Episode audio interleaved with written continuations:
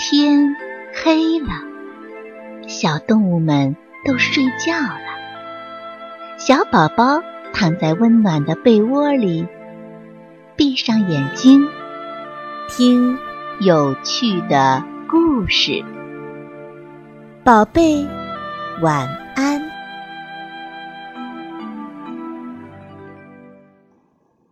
小甲虫旅行记。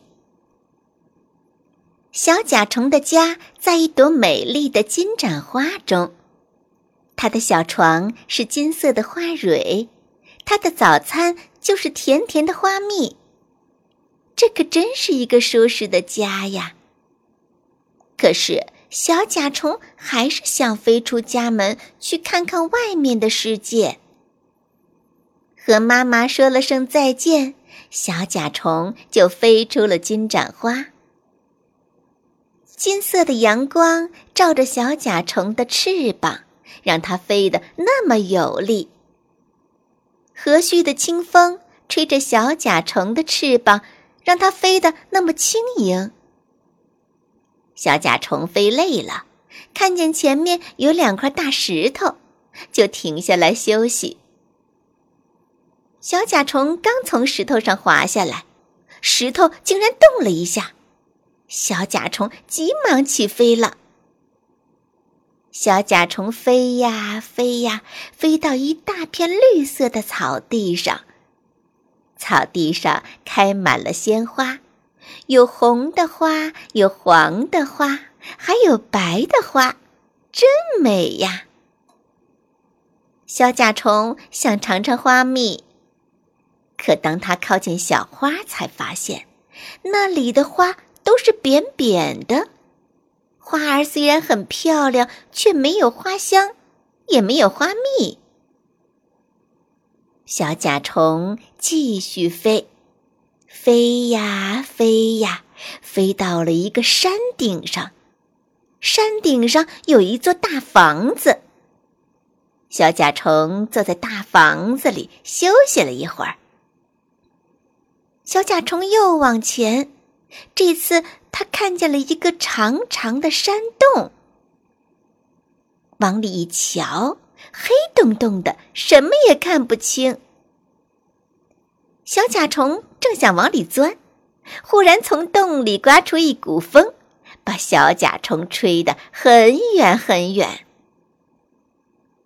小甲虫慌慌张张回到家，对妈妈说。妈妈，妈妈，还是自己的家最好。我到外面看见会动的石头、扁扁的花、大大的房子，还碰见了会刮风的山洞呢。小甲虫不想继续到外面探险了。可是小甲虫不知道的是，就在他回到家的时候，象妹妹也回到了家。象妹妹兴奋地说：“妈妈，妈妈，外面真有趣！我碰见一只小甲虫，它还和我一起玩游戏呢，挠挠我的脚趾头，弄得我好痒；闻闻我的小花裙子，好像要吃花蜜。它还钻进了我的大耳朵，还碰了碰我的鼻子尖儿，让我打了个大喷嚏呢。”象妹妹盼着下次再见到小甲虫，可是呀，她哪里知道，小甲虫已经被她吓得呀，再也不敢出门了。小朋友们，小甲虫碰到的大石头，原来呀是象妹妹的脚趾头；小甲虫看到的扁扁的花。原来是象妹妹小花裙子上的花，而小甲虫看到的大房子，其实啊就是它的大耳朵。小甲虫看到的长长的会吹风的山洞是什么呢？对了，就是象妹妹的鼻子。小甲虫的第一次旅行被这未知的世界。搅的是乱七八糟，自己吓得够呛，再也不敢出门了。其实小甲虫应该再次的鼓起勇气走出家门，多走出去看看外面的世界，它就不会大惊小怪了。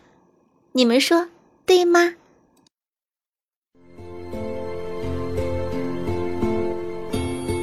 小朋友们，故事讲完了，该睡觉了，宝贝，晚安。